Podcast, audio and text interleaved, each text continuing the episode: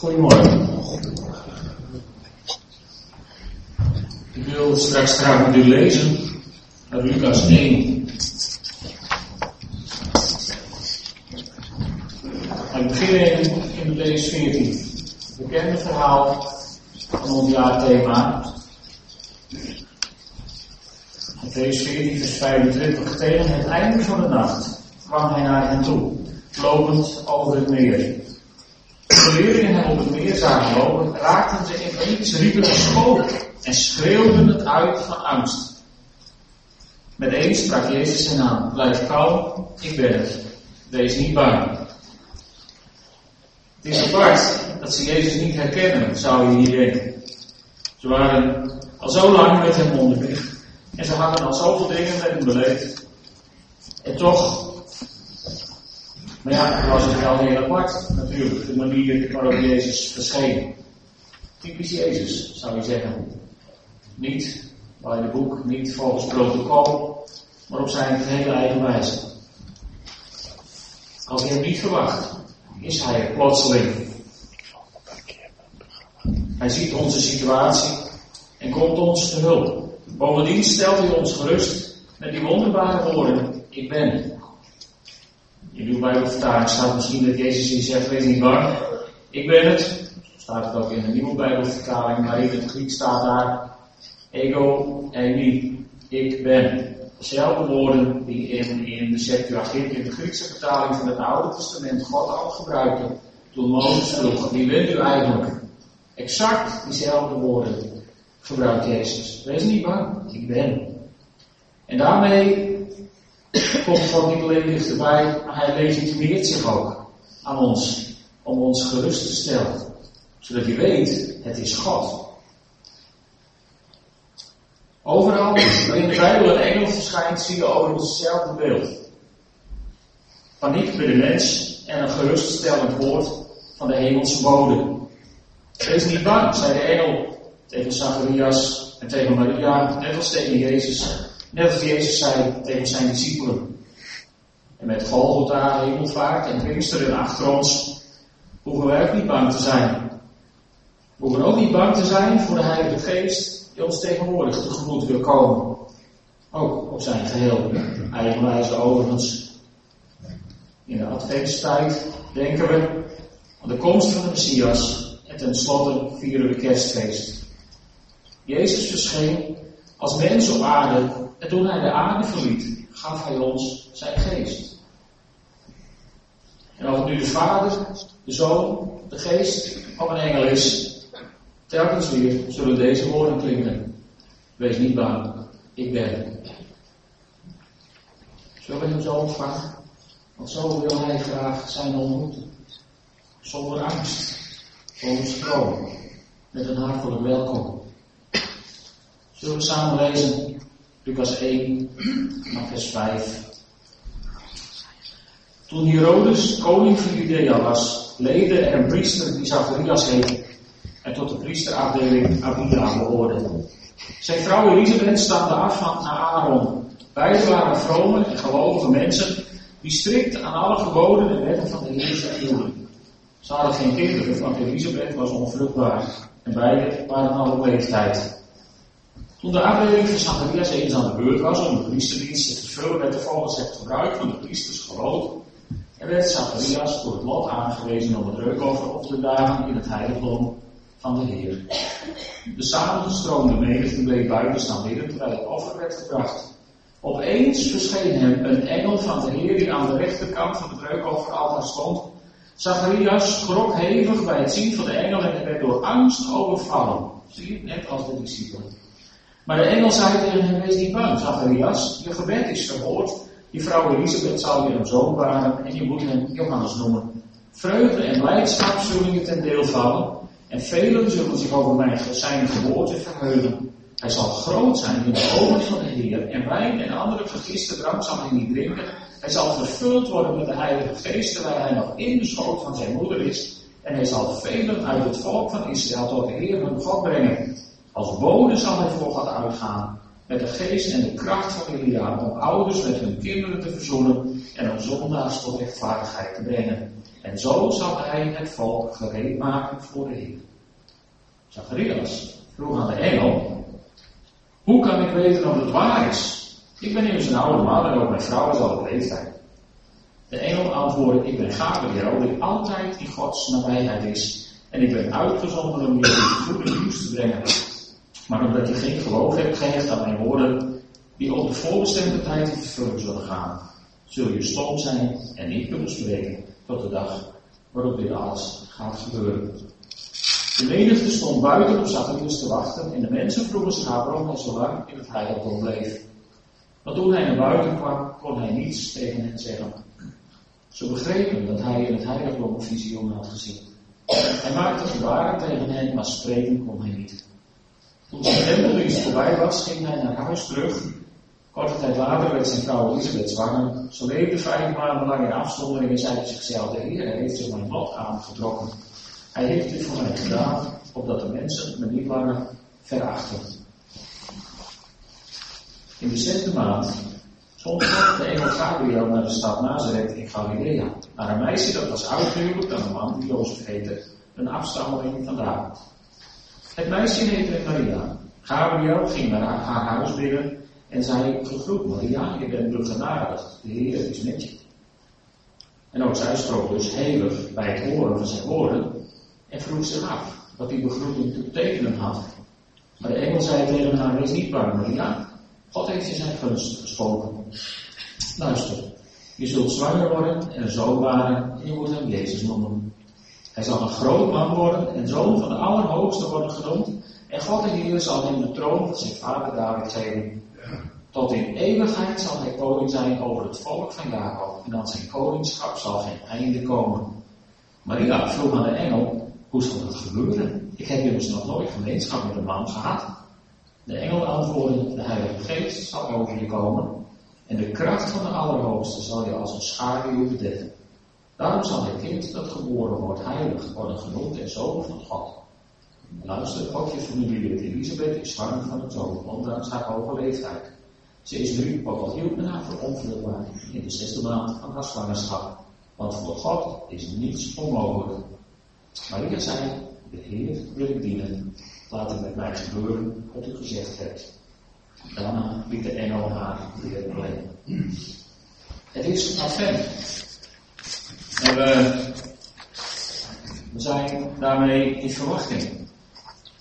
Zwanger geworden, zou je kunnen zeggen. En wat verwacht je dan? Nou ja, advent. Dat zijn de aanloopweken naar de kerstfeest. Dus we verwachten een kerstfeest. Oké, okay, dat is niet mee. Mag. Mijn toestemming hebt u. Maar het staat natuurlijk voor iets anders. Het is, het is de tijd waarin we als gemeente ons weer bewust zijn van de verwachting die er was en die er is van de komst van Jezus Christus.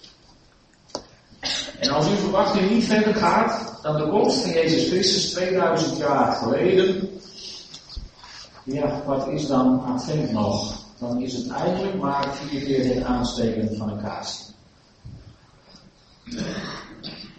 We verwachten toch nog steeds een Messias? Of niet? En zo wil ik het vanmorgen even met u hebben over drie verschijningen van God. De eerste, God verscheen als de mens Jezus. We hebben het aangekondigd worden in het Bijbelgedeelte wat we hebben gelezen. En toen God verscheen als de mens Jezus, waren er verschillende reacties. Laten we beginnen bij Zacharias. Zacharias had het kunnen weten, maar geloofde hem niet. Hoe had hij het kunnen weten? Nou, Zacharias, hebben we gelezen, was een jongetje uit een priester geslaagd. Nou mochten de jongetjes in Israël, die leerden lezen en schrijven uit de Torah. Zodat ze konden lezen en schrijven en de Torah zouden kennen. Dat was uiteindelijk het belangrijkste. Een priesterjongetje leerde ook lezen en schrijven uit de Torah, maar moest ook de profeten en de geschriften uitvoerig bestuderen. Hij werd geboren als priesterjongetje. Dat was niet iets waar hij naar solliciteerde, dat was voorbestemd En daar werd hij vanaf klein kind af in, in voorbereid, klaargemaakt. Om de dienst in het heiligdom te kunnen doen. Dus als iemand de engel had moeten begrijpen toen hij tegen Zacharias zei, sprak over iemand die voor de Heer uit zou gaan in de geest van Elia, had het op zijn minst bij Zacharias een belletje moeten gaan regelen, nog een lampje gebrand, whatever. Maar hij had moeten begrijpen van hier is een engel en die spreekt tot mij over de vervulling van de heilige profetieën uit het woord van God. Dat had bij hem moeten gebeuren. Ik weet niet hoe vrijzinnig of orthodox Zacharias was, maar hij hechtte kennelijk geen geloof aan wat hij wist. Of hij was in de war. Het was natuurlijk ook wel een beetje, een beetje, een beetje, ja, een beetje, het was rang voor iemand als Zacharias. Want je hoort tot zo'n priestergeslacht. Je bent ingeroosterd in het stikken van priesters, want ja, die vermenigvuldigde zich ook vrolijk. Er waren er veel te veel. En dan ben je eindelijk aan de beurt. En dan word je ook nog uitgeloofd. En je weet dan als priester, dan doe je nooit weer mee aan de loting. Eén keer in je priesterleven, als je geluk had, mocht je het heiligdom binnen om het reukoffer te brengen. En net die ene keer moet er zo nodig een engel komen. Ik kan me voorstellen dat je als Zacharias denkt, nou dat had morgen nog wel even gekund, of gisteren, maar waarom nou net nu? En die ene keer in zijn priesterleven mocht hij voor het heiligdom staan en zijn handen opheffen en die beroemde woorden spreken, de Heer zegen u en hij behoede u enzovoort. En dan sta je daar met je mond aan. En dat is stil van. Dat was ook wel wat raam voor Zacharias. Maar ja, hij hechtte geen geloof aan de woorden van die engel terwijl hij het had kunnen weten.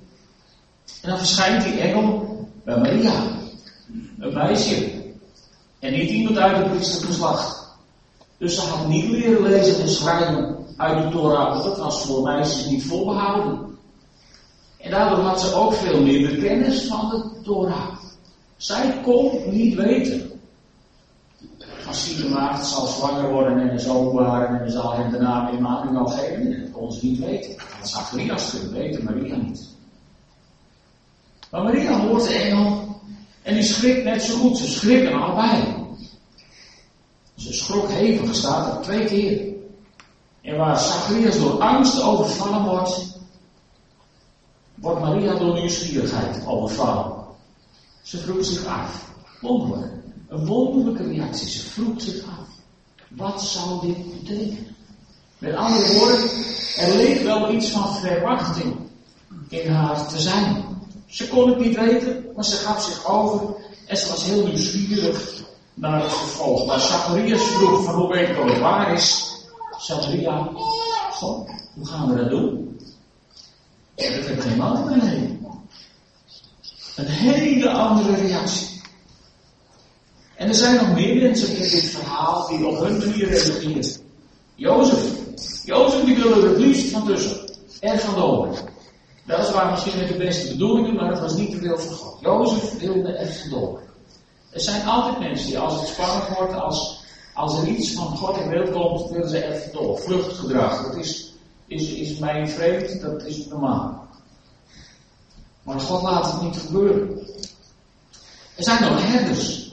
Herders, mensen die zeg maar een beetje het uitschot van de maatschappij, die niet bijhoren, die die slopen een schaap en, en, en nou, in ieder geval niet hoog aangeschreven, ongeschoold personeel zou ik zeggen. En uh, die krijgen een bericht van een engel. En die gaan, die gaan erop af en die aanbidden. Die zien een babytje, die nieuw gewikkeld. Nou, dat was niet bijzonder aan. Ik bedoel, die werden er alle dagen geboren en de baby's doen ontwikkeld. Zijn er van de week nog, zelfs op mijn verjaardag zijn er babytjes geboren. Dus ik bedoel, het is wel heel bijzonder hè, dat het altijd weer, dat we mogen meemaken dat het goed gaat. Dat is niet zelfsprekend, er zijn er reuze dankbaar voor. Maar ik bedoel, als je als, als herder door de wereld loopt en je ziet een babytje, dan denk ja, ja, ja, er zijn er wel meer. Net als lammetjes bij de schapen. Zo was dat voor die man. Babytjes, prachtig, geweldig, dankbaar, maar om nou direct daarvoor neer te knielen en, en, en te aanbidden de Messias. Nou, dat kan niet. Dat heeft dat gedaan. Als, als opa wordt je altijd een beetje vreemd in je hoofd. Denk altijd zo'n klein geboren wordt. Maar er zijn grenzen. En bij die hebben ze iets. Die aanbaden dit kindje als Messias. En toen kwamen er ook nog occultbelaste heiden. Van die sterrenkijkers. Hij zei IJsinga en collega's, zeg maar, en die, die maakten een wereldreis. Omdat ze in de sterren iets mee moeten zien. Zij reageerden in ieder geval op wat ze zagen. En er was ook een Herodes. Die raakte in paniek, sloeg aan het mooi. Want hij was bezig, bang dat Jezus uit was op zijn positie. Nou, als Jezus verschijnt in uw leven, wil ik u nu vaststellen. Jezus is niet uit op uw positie. Slechts op uw leven. Dus maak u niet druk. Het komt goed. En er zijn er ook schriftgeleerden. Die zich tijdens het leven van Jezus, die hele verschijning van die, van, die 33 jaar op hebben die schriftgeleerden zich verwonderd, verbaasd, verbijsterd. En ondanks alles hielden ze vast aan hun vooringenomenheid. Zulke mensen heb je ook. Je kunt ook een oordeel hebben over wat God doet of wat de Heilige Geest doet op basis van je vooringenomenheid. En dat is gevaarlijk, want in je vooringenomenheid kun je de Messias over het hoofd zien, kun je de Heilige Geest over het hoofd zien. En dan het kruis slaan.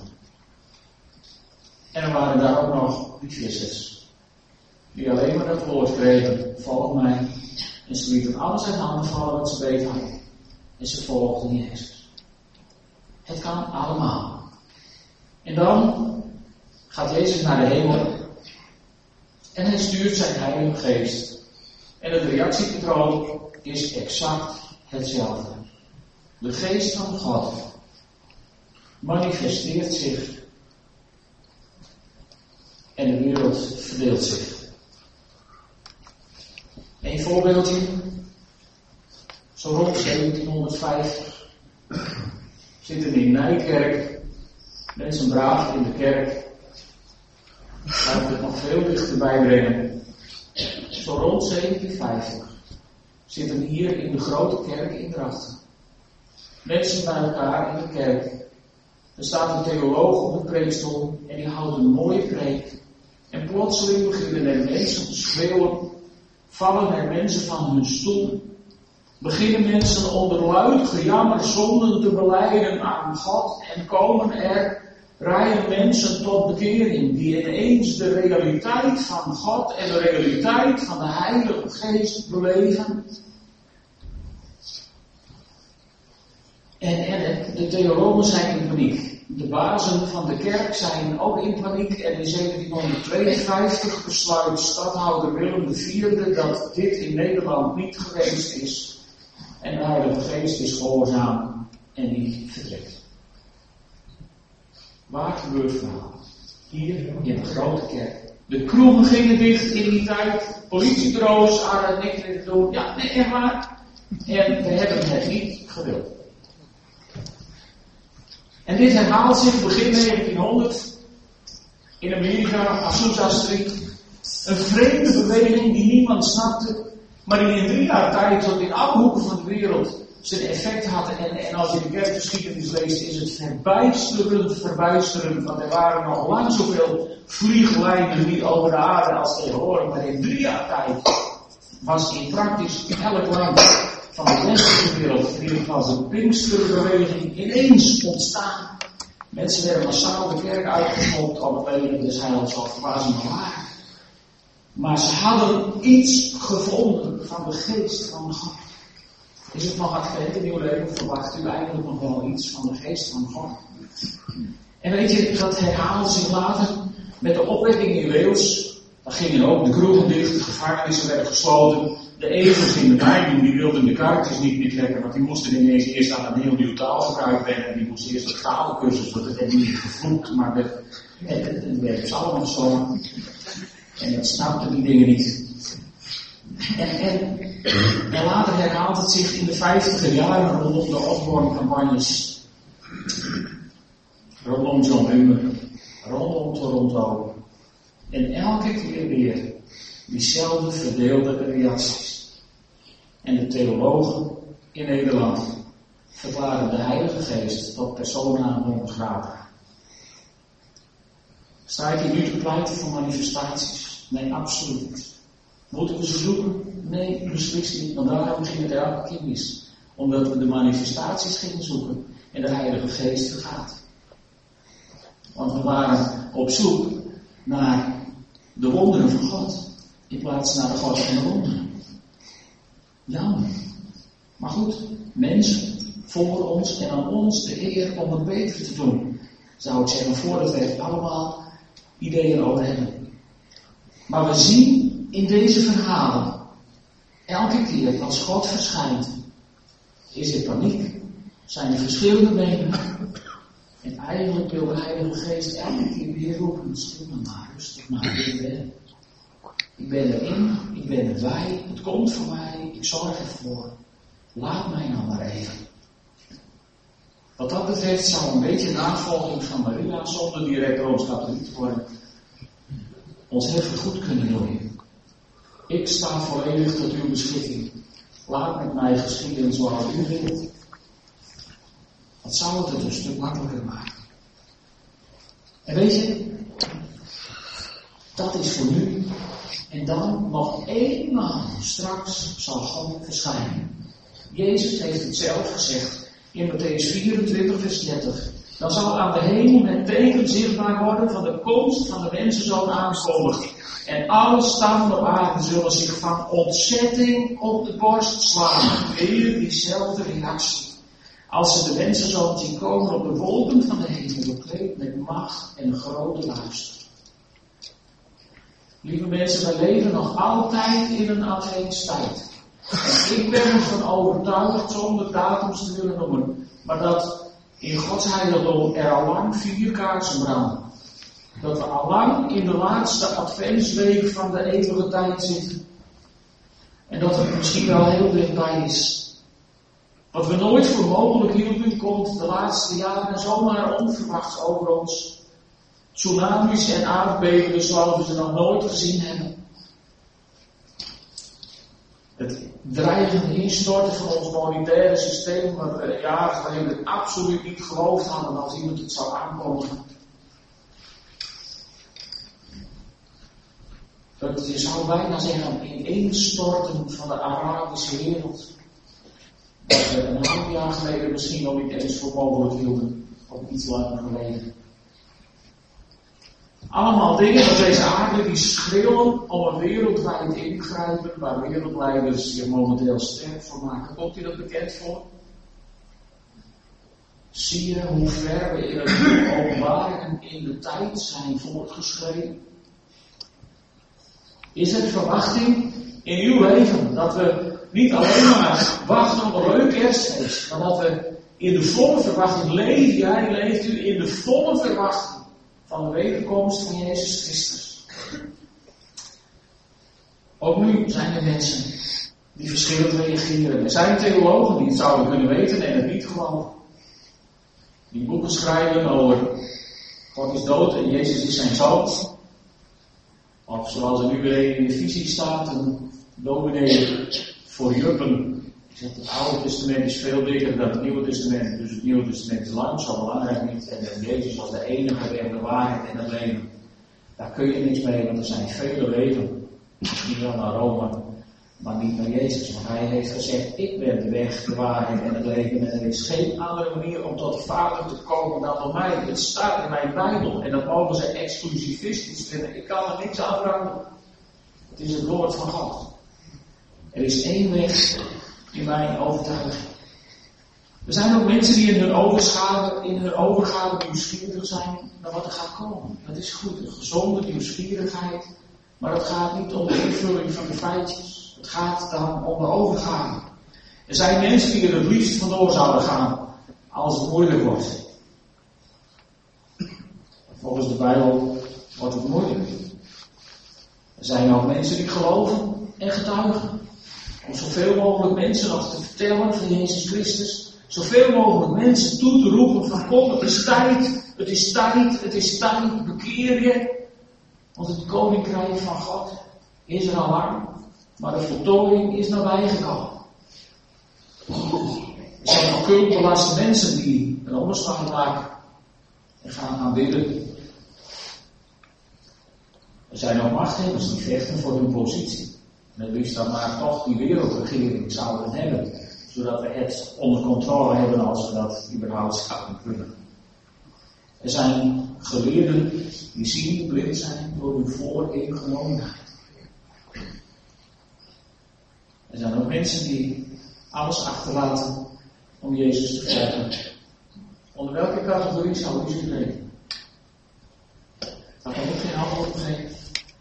Die vraag die geef mee voor deze Adventsweek. Hoe wil jij ermee omgaan? Ik weet niet wanneer de mensen zo zal verschijnen. Wat ik wel weet is dat we er 2000 jaar dichterbij zijn dan toen het werd opgeschreven.